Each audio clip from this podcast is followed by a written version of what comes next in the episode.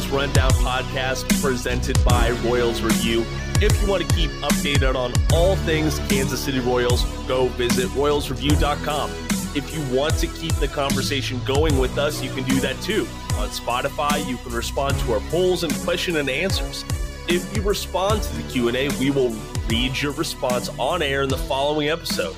Before I bring in Jeremy and our guest tonight, here are the responses from last episode's question and answer. We asked you, the listeners, what is more important, individual second half stats or the team's second half record? Royal Rupert commented, Record is meaningless. It's time to see who will be on the next winning team. But JBF went the other way, saying that the second half record mattered more. And then longtime responder Ginger620 said, individual stats all the way. If Sherman and JJ are honest about this being an evaluation year, then individual player stats should show what we should address in the offseason. We always appreciate your answers. Please run on over to Spotify to answer the question on today's episode. Now, time for my illustrious co-host, Jeremy Greco. Jeremy, how are we doing this Sunday evening? Uh, well, I guess I'm ready to break up with Cole Ragans, probably. Probably so. so. I'm I'm a little disappointed. I was I was really looking forward to a long and fruitful relationship there, but uh, you know sometimes things just don't work out. As long as Chris Bubic will take you back, I I think we're okay. Well, I, I talked to Chris and Chris was Chris was willing to share me, so it was it was going to be okay. Okay, that is very good to hear. Um, Matt, listen, I don't know. Well, I didn't even introduce you. We're joined tonight by a recurring guest and one B man at Royals Review. He is Matthew LaMar. Matt, are you in an open relationship with any Royals pitcher as well, or is that just Jeremy over here? I think that's just Jeremy. Okay, gotcha. I just need to clarify that. Yeah. I didn't know if like this was a normal thing for the Royals review staff. Like, is this do we all just pick a guy, and go for it, or but no, it's just Jeremy. That's uh that that is good yeah. to hear. How you doing tonight, Matt? Uh, I'm doing all right. I'm a little bummed you didn't call me illustrious like Jeremy, but that's okay. I uh, I have to break out the thesaurus for that one, man. I uh, I'm I'm always so smart. I gotta I can't think of big words off the top of my head when little word do trick, right? That's true. All right. Well, hey, thank you both for joining tonight, and let's go ahead and get started. So, as usual, we're going to run down the transactions from our or since our last episode, excuse me. And there's quite a few that we do need to talk about. Um, a lot of shuffling, even on the Royals off Sunday day, which I think I saw somewhere it was the first scheduled like off Sunday in the team's history or something like that, which is very interesting to see but um, I I don't know who pulled that from Stathead. Power to you for doing that. But first, for the transactions from August 12th, we had a couple of pitchers moving around. Jonathan Heasley got sent back to Omaha, and Max Castillo is taking his spot in the Royals bullpen. Jeremy, I'm going to start off with you on this because Heasley is having his worst MLB season yet are you out on Heasley as being an MLB contributor? Well, I'm certainly not in on Heasley being an MLB contributor. He, um, I'm looking at his stat line here. Uh, in his latest MLB stint, stint, uh, he pitched 15 innings and gave up 13 runs, 12 earned. Yeah. Uh, that ain't gonna fly. Of course, nine of those Rover's last four appearances. Now he was looking pretty good through the month of July, and then he had a bad outing on July 26th, and everything just kind of snowballed from there. So, you know, he was looking really good when he first got called up. Um, it felt like the Royals had figured something out there. So I would, since he's still not going to be arbitration eligible next year, I don't believe he's still under the rookie deal. Um, go ahead and keep him around one more year. Uh, see if you can finish fixing him, and and give him one more shot. Uh, just to see if you can you can capture that lightning in a bottle again, or if really this is just who he is now. Yeah, man, I, I want to get your opinion on that because you got to think about it. Heasley is a guy who started, who made 21 starts last year for the Royals, which that's a that's a pretty good chunk. And granted, he was below average in the stat line, but we saw the stuff. Um, he looked really, really good at points, and I was expecting him to be a contributing rotational member this season, but that has been everything but for Heasley in 2023. Do you think that Heasley is um, broken, or just does he need just is this just an off season? You know what I mean? Uh, okay, so put it this way: uh, last year, um, 140 players with um, 100 more innings who pitched 100 more innings. Um, the one of my favorite go tos nowadays is uh, K minus BB percentage, so strikeout minus walk percentage. Pretty sure I've talked about it before. Jonathan Heasley was third worst. He was 138th at 140 pitchers last year in strikeout minus walk rate. Um, he's just not. He is not a good starting pitcher. He's not a big league caliber starting pitcher. Um, I, you know, there are plenty of pitchers who have made the jump from their rotation to you know, relieving. I think that maybe it's, you know, worth giving him an off season to be, um, to you know, focus on that full time, uh, because the Royals still have control over him. He's still cheap, you know. Might as well tinker with him. You've got you know control over him. Um, but if he was you know as in his arbitration years, he'd be an easy non-tender candidate. I mean, he's he's like like I said, third worst, 138th out of 140 pitchers who had uh, 100 more innings last year in strikeout minus walk rate, which means he's not very good at getting swings, swings and whiffs, and he's walking too many people. He's just he's not very good. Um, is is ultimately it. um, and that's really what it comes down to. It now, I do wonder. Um, I think Royals Farm Report tweeted something along the lines of like insinuating that maybe he's like tipping his pitches um, recently, because I remember when he when he came up and did his first like stint as a reliever, like he really looked kind of mm-hmm. like a different different reliever. So, you know, I, I think there's a non-zero chance that he can be a contributing reliever next year, but um, there, he's still got some stuff to work out, um, and I'm not particularly, um, you know, positive or uh, yeah, not. I don't think it's very likely, but you know, might as well keep him around. You know, every team needs pitching just, depth. Just for the record, he did double his K minus BB percentage uh, out of the bullpen this year. So I guess that would be a positive sign, wouldn't it? Still not a good K minus BB at 11%. Yeah, I mean, you'd expect anybody going to the reliever uh, to be a reliever to have, you know, better strikeout numbers. I think that's, you know, you would expect it. You can't like an 11%, um, you know, as a as a reliever is probably not going to cut it. Okay. Okay definitely something to keep an eye on. I am curious how he's going to be used in Omaha if he's because he was doing kind of both. He was a part of the rotation, but then also making bullpen appearances. So let's see what he's got there. Um, good to see more from Max Castillo, a part of the Whit Merrifield trade from last season. Um, see if he is actually going to stick in the Major League bullpen this go around. But I feel like the transactions from Sunday are a lot more notable um, because there was this impending hey, Drew Waters, when he comes back from the bereavement list, what is going to be the move in the outfield? And the Royals finally pulled the trigger and they optioned Edward Olivares back to AAA. Um, it it seemed like that was the dreaded move when when he was first making his major league appearances, but now um, this felt like a long time coming. Guys, I do I do want to talk about Olivares because it turns out like he he wasn't terrible at the plate in August. Um 250 average.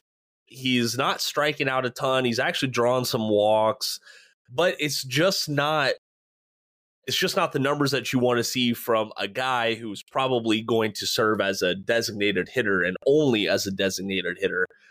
Um, Matthew, I would like to start off with you on this because there is a there's a big group of outfield talent on the Storm Chasers roster already, and the Royals keep adding to that. How how are we thinking that Olivares fits into that roster in the long term Royals picture? He doesn't. Is is it he doesn't fit in? Um, and I, I, I do commend the Royals for playing him as often as they have this year, um, which they kind of didn't do in previous years. Um, you know, Olivares was a guy that you know you got him, you know, when he was 24, uh, you know, to see you know how how he can do, you know, um, and then you, they just yanked him around, which I don't think helped. Uh, but what we're seeing right now is that you know Olivares is the worst outfielder in baseball on defense, which is not exaggeration. Like if you look at the defensive numbers, he's the worst defensive outfielder, uh, out, outfielder in baseball. Um, so that's not good, uh, obviously. and I, he's been he's been okay at the plate for his career. He's got a 90 WRC plus, so he's been been about 10 percent worse than league average. Last year he was 10 percent above league average. You know, absolutely worth giving him some giving him a shot to see if he can you know build on last year, become you know a regularly above average league bat. Because if you can do that, you can you know be a DH in the league. When you look at DH stats, like you'd think that all DH you know hitters are really really awesome. Well, that's that's not really you know true. Teams in general kind of struggle to have that that DH um, spot give good production. So if you're Olivares and you can give above average production, um, you know from a you know batting standpoint um, relative to league average in the DH spot, you know you've got yourself a role. But you know he is just it, putting him in the outfield is like putting like Billy Butler in the outfield. Like truly, it's that bad. Um, except Olivares doesn't have you know Billy Butler's hitting, and I realize that this is uh, a eight or nine or almost ten year old reference at this point, but you know um, that's I think the the illustration to make is that like he he looks like he could be a good outfielder, he is absolutely not, and I don't think that he hits enough to make it work. And he's 27, right? So you are coming up onto the end of his, you know, you're, you're getting towards his arbitration years. I'm not sure if he's in arbitration now or if he's in arbitration soon, but you know, he's 27. I, you know, this is who he is. Um, you want to roll the dice on someone else? That's that's fine. That's good. You know, Bubba Thompson, I'm not really high on, um, but you got to see. You know, we know what Edward Olivares is. We don't necessarily know what some of these other, you know, AAA outfielders are. Yeah, um, just I, the guy he needed a chance. He really should have, I think, had that chance last year. Would have been the time to give him the chance. Um, and and and even this year, I feel like they didn't give him as much of a chance as they could have. But he hasn't earned it either. He has a an 87 WRC plus on the year. It's not going to cut it when you're the worst defensive outfielder in baseball. Um, and and that's saying something because we've watched MJ Melendez out there too. So. Hey-o. Dang. Dang, uh, MJ Melendez catching strays. It's uh I'm fascinated that he he was the one that got demoted. It uh, it feels kind of like a a step forward for the front office to be able to say, well, this has been our guy this year, and we're going to demote him instead of the recently promoted Nelson Velazquez or the recently promoted Samad Taylor, which are the two people everyone kind of assumed were the choices uh, for when Drew Waters came back. So I feel like this is like, yeah, of the three, he's probably the one with the least value. So go ahead and demote him. And yeah, he is arbitration eligible next year. He's he's going to be a free agent. Um, yeah, they, there's just there's no justification. Well, he should be a free agent. I've said he's going to be a free agent at least twice. I think about Ryan O'Hearn before they finally got cut ties with him. Uh, so I think I think he will be. I just he has no value. He can't hit. He doesn't have the exit velocity numbers of Ryan O'Hearn, and and he uh he can't field either. So just there's nothing there. And he like 27 entering arbitration. He's he's probably on his way to Japan, Korea, China, Mexican league somewhere somewhere not in US baseball probably. Yeah, I don't I don't think that's that far of a reach, Jeremy. I mean, looking at you know, even with the batting stuff, he's still posting a, a, negative war on the year. He's a negative war guy in his career, which I I don't think I was quite aware of. And he did get plenty of chances this year. He he had a career high 85 games in the 2023 season already, um, far exceeding 2021 and 2022. And I don't I'm not expecting to see Olivares back in Kansas City this year. Um, you know, depending on what they want to do with him contractually this off season, you know, maybe he's a guy who gets a spring training invite, see if he can fight his way back onto the roster. But I don't, um, I'm not going to be betting money on that. Matthew, you brought up the other interesting waiver wire claim that the Royals made on Sunday, picking up outfielder Bubba Thompson from the Texas Rangers. Uh, Bubba was the Rangers. He was a first round pick in 2017, I believe it was. Um, very, very speedy guy. Just was not getting a whole lot done at the major league level. The Royals picked him up, added him, added him to the 40 man roster, and he is in Omaha right now. So not with the major league club. Nelson Velazquez is safe in Kansas City. Matthew, I want to start off with with you on this. Like, why are just curious? Why are you not so high on Bubba Thompson? It seems like he's got a good uh, a good pedigree. Yeah, I mean, um, so Bubba Thompson and Nelson Velazquez, they're they're kind of similar in, in, in, different ways. Um, but basically, Bubba Thompson did pretty well up until he hit AAA, in which case he slowed down, and in the big leagues he he has slowed down. So at that AAA big league level, he from his offensive you know perspective, he's you know slowed down quite a bit. Um, and I think that I, I like getting Bubba Thompson. Um, the thing that bad teams can do that good teams cannot do is um, just roll the dice on players, right? Like the Dodgers don't have you know space to try out Bubba Thompson and see if he's good. The, the Rangers at this point don't have you know space to try out Bubba Thompson and you know see if he's good. But he's 25. He's you know two years younger than Edward Olivares. He's got the defensive chops for it. He's got the speed for it. You know, um, stole a lot of bases in the minors. Um, stole 18 bases in 55 games uh, last year, which is you know a lot. He's he's a Royalsy kind of player.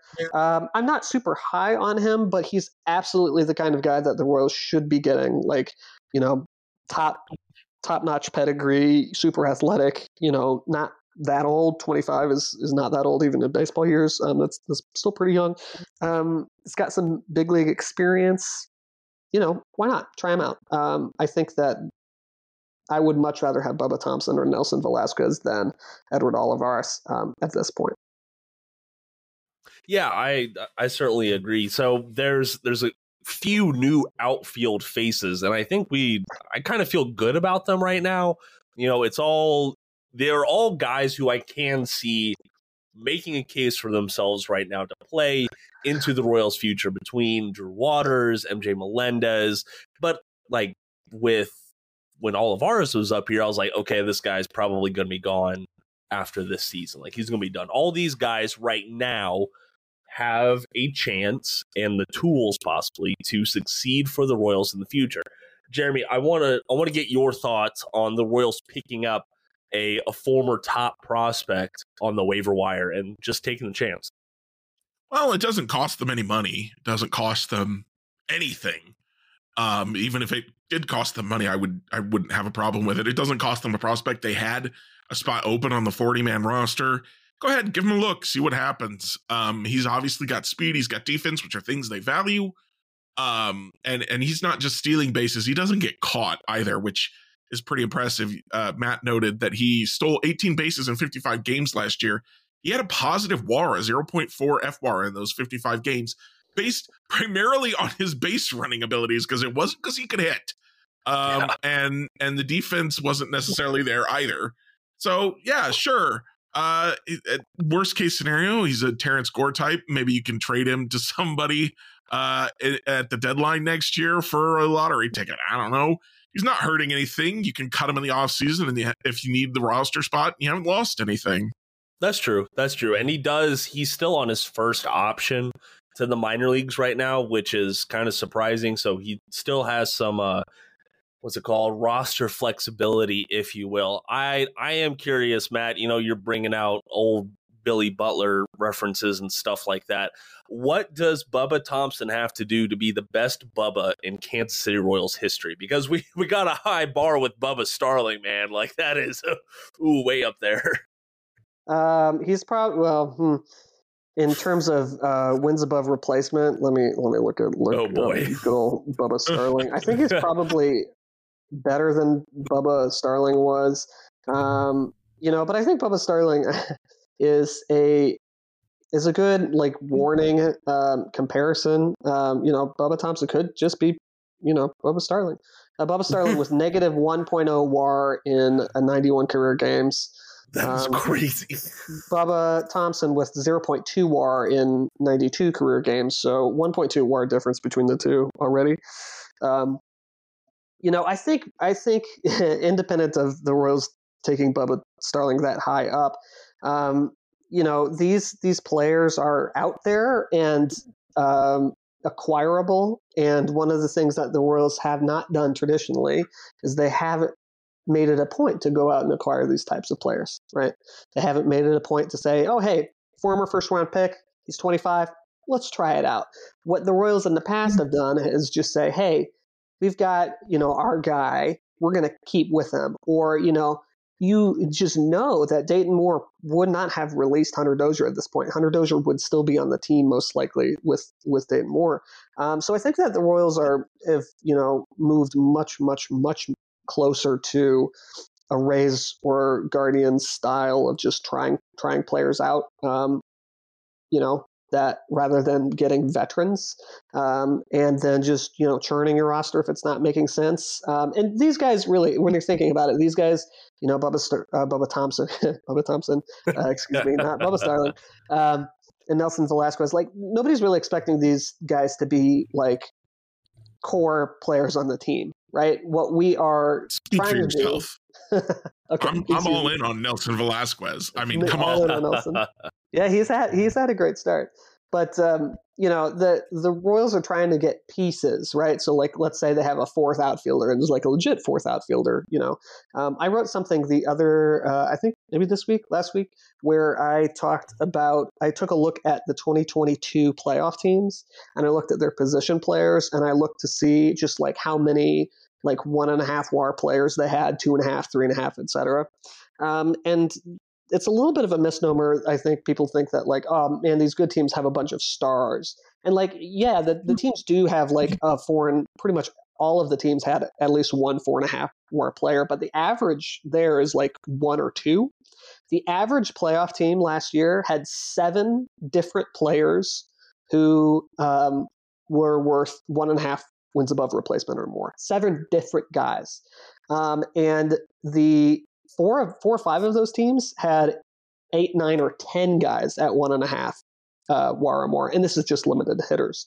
So what the Royals are trying to do, and I think this is smart, is you know they are trying to make sure that they don't have to rely on negative value players. They're relying on positive value value players, trying to get those guys who can be the sixth, seventh, eighth player that's worth one and a half wins that season. And that goes really a long way towards not just getting to the playoffs, but getting away from losing 100, 110 games.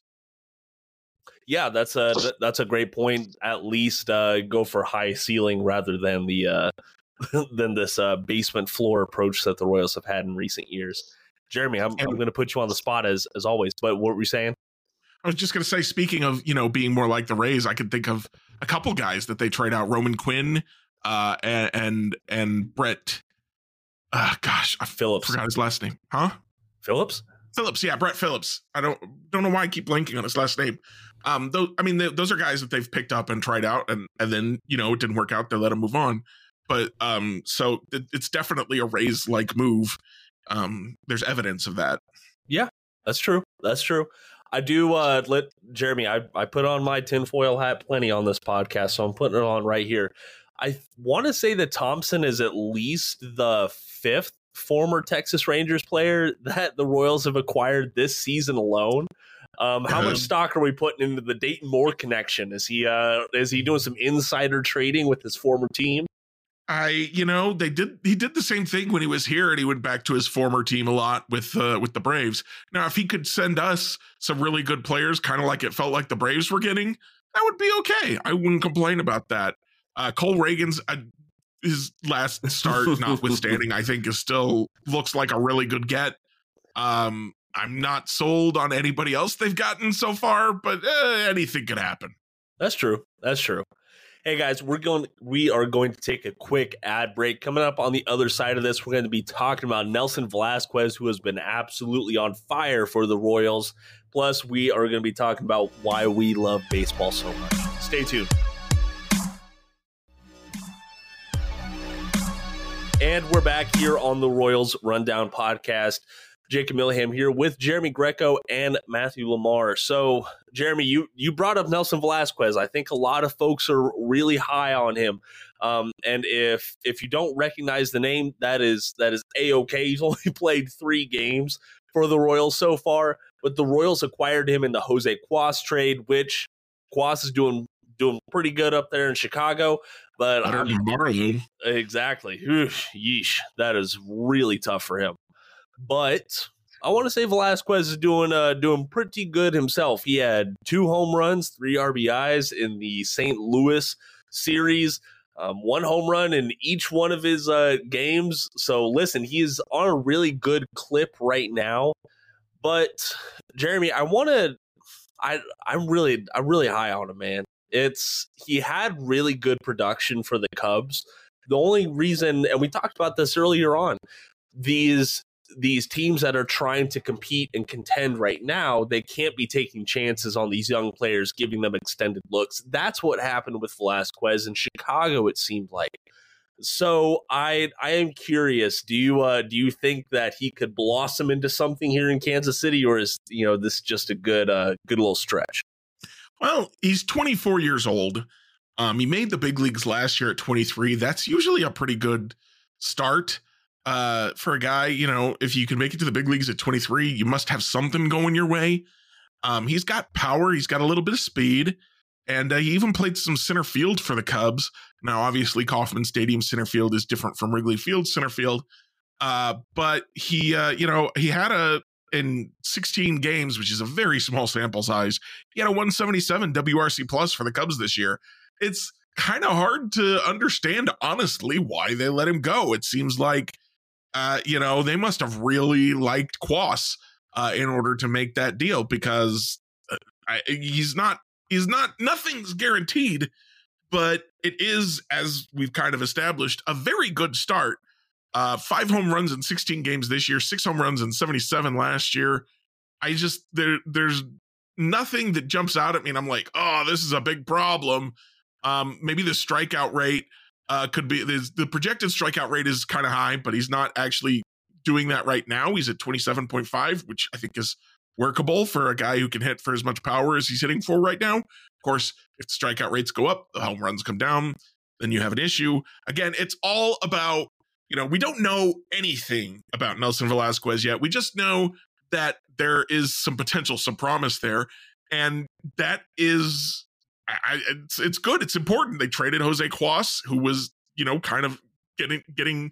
I think he was about to turn thirty, um, and and so moving on from him to a guy who's twenty four.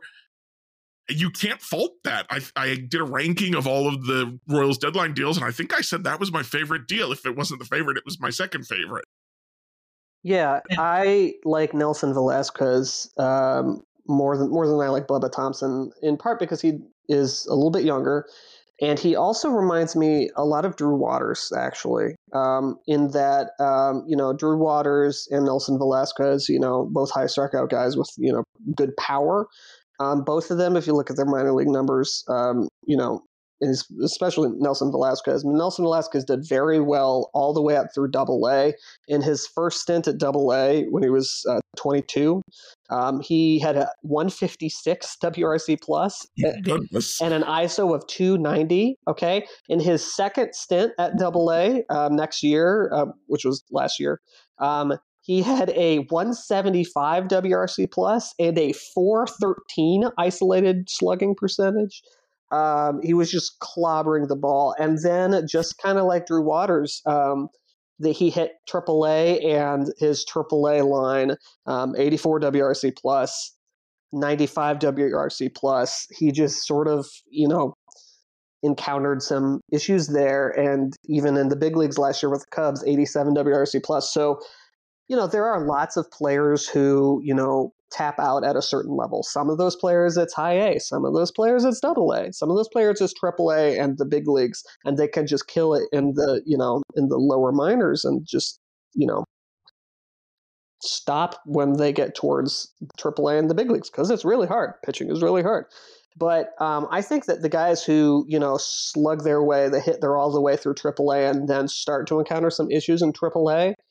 Those guys are um, you know, those guys are, are the players that I think with a couple of tweaks, you can probably bring them up to, you know, some decent production. It's the guys that, you know, when they start struggling early or on, like in A ball and high A ball, if those guys are struggling, you know, it's really hard to make a couple of tweaks and then, you know, send them on all the way through to the big leagues. But if they're if they're killing it all the way through, you know, double A, then encountering some issues, you know, we've seen that with, you know, Drew Waters a little bit. That happened with the Braves. The Braves, you know, decided to, you know, trade him.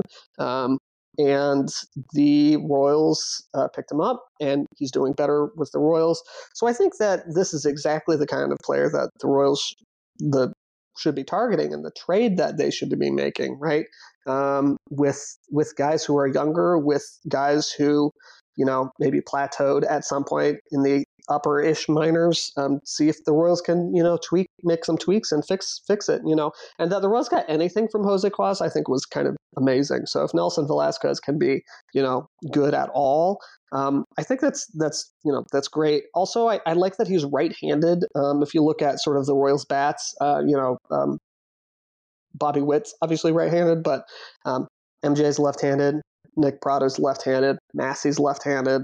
Uh, Vinny Pasquantino's left-handed. Um, you know, it's it's good to sort of mix some of that right-handed uh, power in there. Um, Kyle Isbel's left-handed, right? The, the, Royals have a lot of left-handed hitters, um, so seeing if they can get someone who's not Bobby and not Perez um, from the right-hand side hit some power, I think is, is is good balance.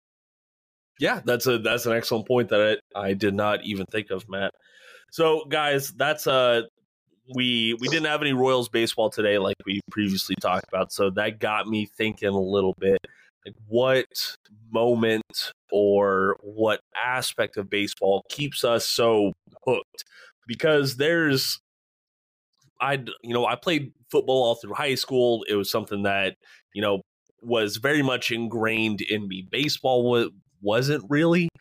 Um, so I, I really wanted to sit down with you guys and I wanted to get your I wanted to hear your stories a little bit. Jeremy, do, do you mind starting us off? Like what moment or what element of baseball keeps you so entranced with this game?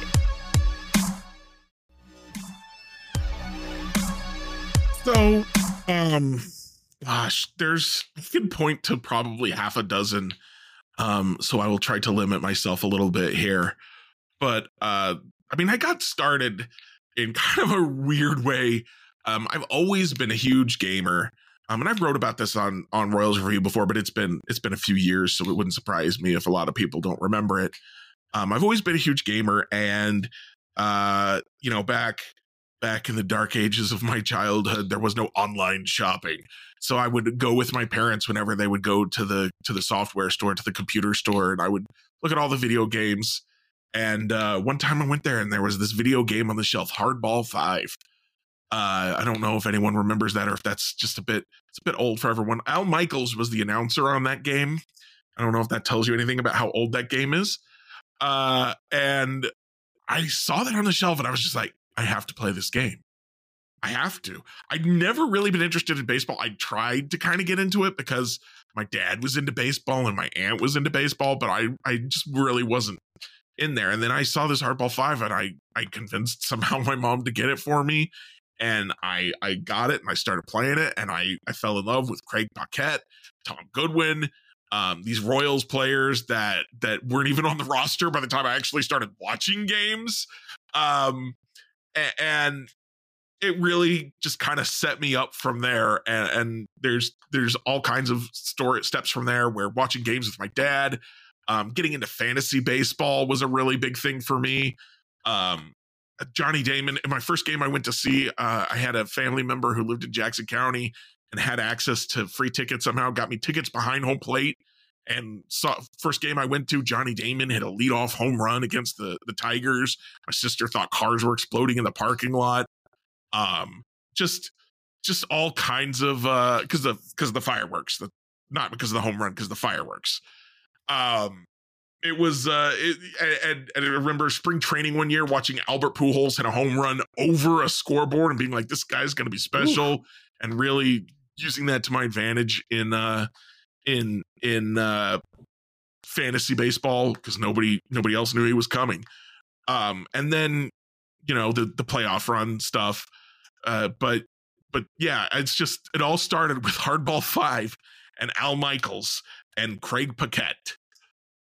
Dang, those uh, th- those are some deep cuts there, Jeremy. I, I ain't gonna lie, man. Oh man, hey Matthew. Before I before I start rambling on too much, what is let's see. I, I pulled up the thesaurus. You know, you were getting on me about illustrious earlier on, so let me pull out some of these words. What aspects of baseball may enchant, bewitch, beguile, or captivate you? Uh, so I'm I'm going to point to sort of two two things. One is a, a longer uh, sort of period of time, um, and one is just like one night. So the first thing, the thing that really catapulted me from being like, oh yeah, baseball, baseball's cool. You know, I grew up playing uh, t-ball. Um, you know, I played baseball through middle school before you know band took over my life. Um, you know, I, I, played church softball even after that. You know, in high school. Um, and um, it wasn't really until 2009, which was my senior year of high school, in which you know Zack Greinke, you know, started the year just as absolutely electric and something entirely otherworldly. Um, that you know, Royals fans had don't have they haven't seen a lot of that in the past you know 30 30 years, almost you know 40 years. Like not a whole lot of that individual excellence either. Every once in a while, they'll get a player who wins, you know, um, you know, makes a case for rookie of the year or something. But you know, uh, Kansas City, you know, baseball hadn't seen anything like that in a long time. And he was so good. And he just had like six outings in a row and had like a 0.0 ERA. And he was so dominant. And it was such a like lightning bolt. And I remember at that time I was, you know, that's how I first got into like statistics. And I remember I made a Facebook post on a Royals, you know, Facebook group that was something like Willie Willie Bloomquist needs is, needs to pitch or needs to play more because Willie Bloomquist just brings energy. You know, like that's that's how I was thinking at that time. Um, and then by the end of the year, I was like, oh, you know, Zack Greinke should win the Cy Young because his FIP is only, you know, blah blah blah. So that was that was kind of funny. But like that's really the sort of the catalyst is like I, you know, had um, you know, paid attention. I I grew up, you know, looking at the um, the sports section, right, and looking the strikeout rates, or not the strikeout rates, but like who was leading in the strikeout categories, and and like everything. And that's that's what I would do, like on Sunday morning when we got the Sunday morning paper. Um, so that was that was really the catalyst that cattle catapulted you know my baseball into kind of the next level.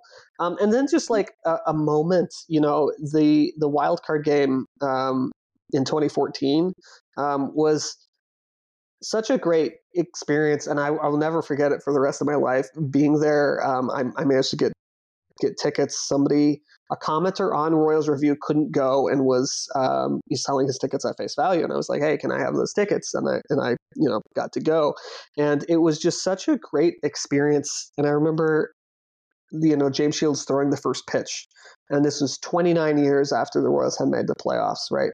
He he made the first pitch. You know, even before the first pitch, there was Let's Go Royals. Like it was it was unbelievable. Um, and then he threw that first pitch, and it was a strike, and it was the loudest I'd ever heard in the stadium ever. Um, and like you just kind of looked around and was like, okay, this is special. And I haven't been at any other, you know, there's there's not really any other game unless the Royals went on like another two decade streak of not being in the playoffs. But that's you know 30 years of bottled up energy uh, for for baseball. And just I remember seeing, you know, how the city was around. Everybody was excited. Everybody was wearing blue. You know, people were so into it, and that was just so cool. And I think, you know, it goes to show you know, uh, what on Saturday they had 37,000 fans at Kauffman Stadium for a team that was 42 games below 500. You know, if the Royals put out a product that's any good, people are going to show up because Kansas City sports fans are psychopaths in a good way. this is true across, you know, from current, the Chiefs, the like eh, Kansas City sports fans are absolutely nuts, yeah. and they will support the Royals. You know, the only reason why they're not showing up in Cardinals numbers and they don't have like that is, you know, the Royals haven't put a inter- interesting product on the field most of the time. And when they do, Royals fans show up and the city transforms. And I remember reading something along the lines of during those years where it was just like Kansas City is the baseball town that St. Louis thinks it is. Um, and you know, it was just like, oh yeah, um, it's just like very very similar to what you know you think of like Cardinals baseball. Like everyone from St. Louis likes the Cardinals, and you know is, is is in that team. And that was what Kansas City was. They've been terrible for so many years, and then the the city just kind of rallied around it um, in a way that I think was different than even the the Chiefs. Like the Chiefs being good, like you know everybody knows that the NFL is king, but like it, it was different, you know, for the for the Royals, I think, um, and that was just really cool, and it was just an example of what Kansas City sports could be like. Um, and it's hopefully we get to that again because it was just so cool and so special. And I think the next time, by the time we get to it again, it'll be you know ten years since the last time they made the playoffs. It'll it'll be like that um, again, um, and I'm really looking forward to it. Yeah, that's that, that's gonna be a, a great moment to uh to hear and to experience for those lucky enough. Um, listen, I've I've shown my age enough on this podcast. I'm a I'm a fairly young Royals fan, if you will. So like I grew up during the dark 2000 years. Um, I understood that they had a good pitcher. I didn't understand how great Zack Greinke really was. Um, and true truth be told, I I didn't play baseball for all that much. Um, I I got bullied out of out of it about middle school age. So I was just like, yeah, I'm not gonna like I'm not gonna give a whole lot of energy to this. I stepped away from it for a little bit and I just like so many other Royals fans, I got caught up in the 2013 and the 2014 and the 2015 runs, but the the moment for me that was really special was Yordano Ventura's game 6 against the San Francisco Giants. I I lit- I remember this so vividly because I I grew up about 2 hours away from from Kansas City, so it wasn't like I've I never went to a game. It wasn't like a a possible thing to really go see a game easily. Um, growing up pretty pretty close to the the bottom of the of the ladder, if you will. Um, and I just started making like my own money after high school after graduating high school and I hopped on I think it was eBay at the time and I went and like I bought your Yordano Ventura signed baseball. Um, like that was one of the first big purchases that I had made after high school and I, I bought it and I, I still got it to this day. Um, just that really got me reinvigorated into baseball but the moments after after I left Kansas are what really like solidified that. You know, going and seeing the Royals play the Orioles in Camden Yards was super special in 2015. Um, you know, experiencing that that 2015 run in very hostile territory in like the DMV Baltimore area because they were kind of vying for, you know, they were a competitive team. That was very interesting. But, you know, I was going through this uh, military training for about a year with another guy who was from Manhattan, Kansas. And so it was very much like uh like an us against everyone in in Baltimore thing, which was which was very special and I still hold that very uh very near and dear to my heart.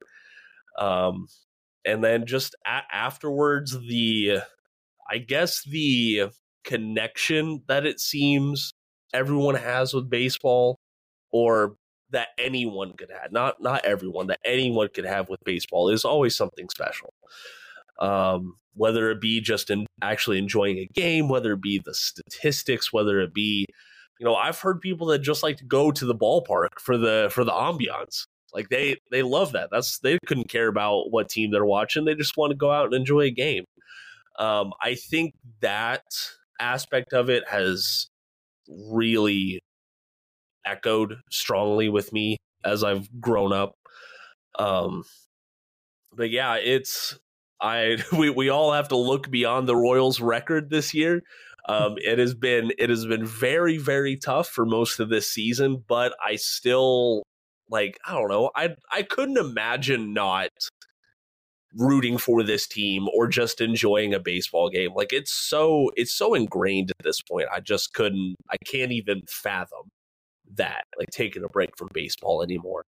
So guys, I, I really do appreciate you you giving your your thoughts on that. I know that was a little bit more of a deeper question than uh, just looking at the transaction wire. So thank you so much for that. But let's go ahead and close off today's episode with some Royals review reviews.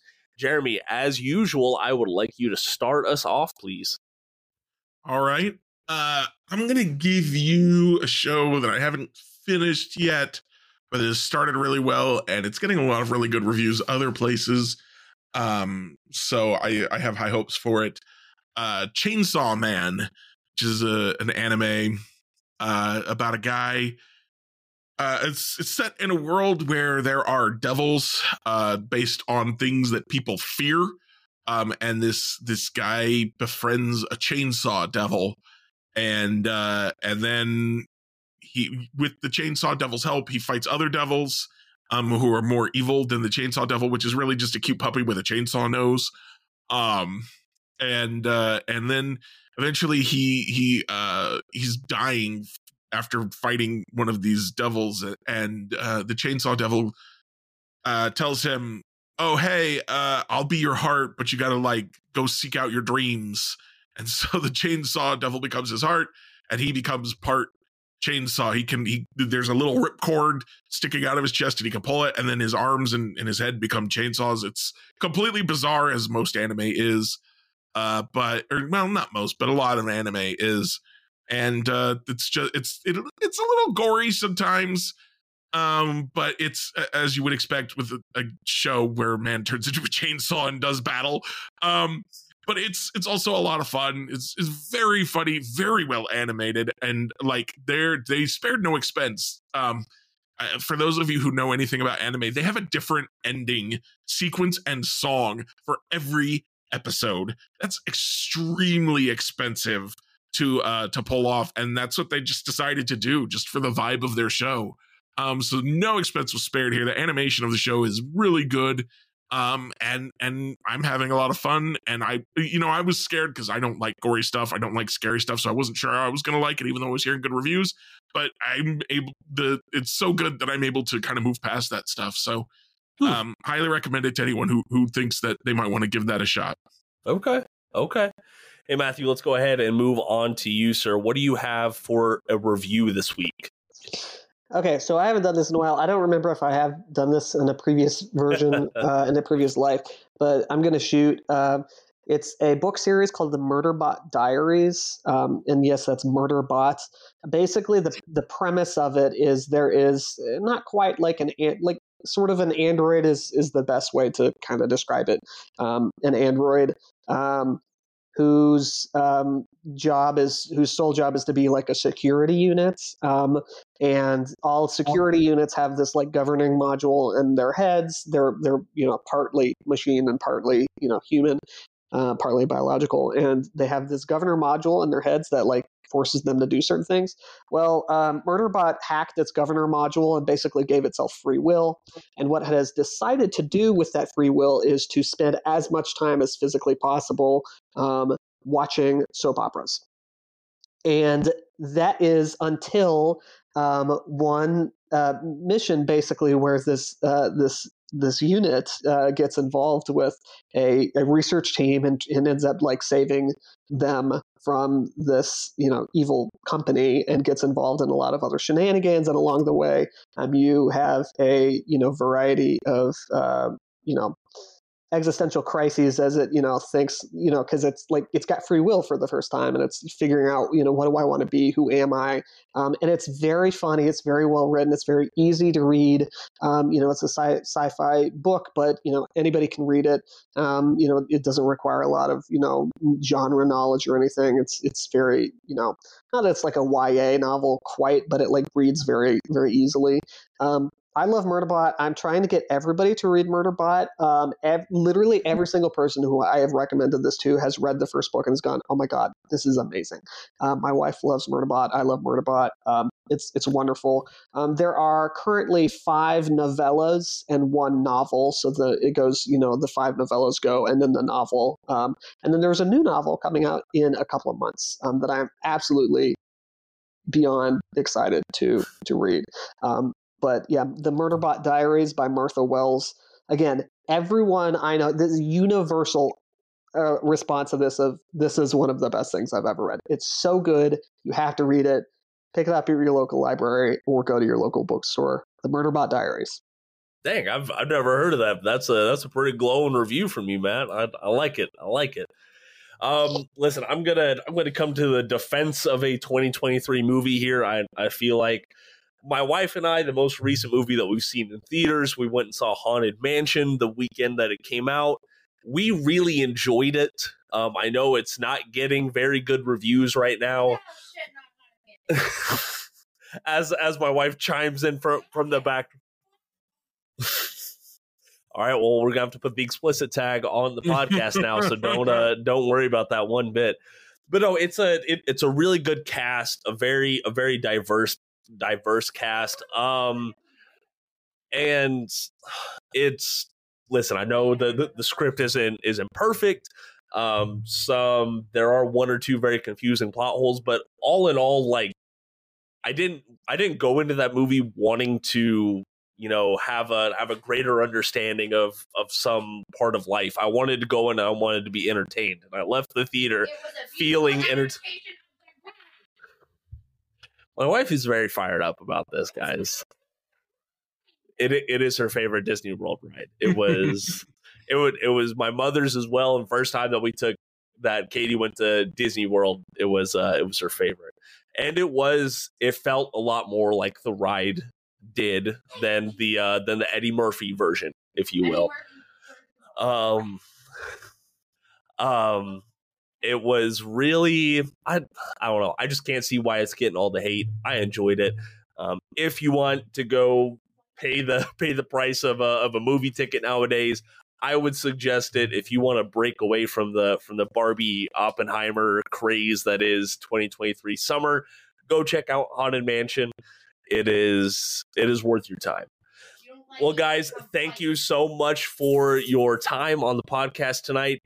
Matthew, I'm I'm blanking on it, man. Where where can folks follow you on Twitter at?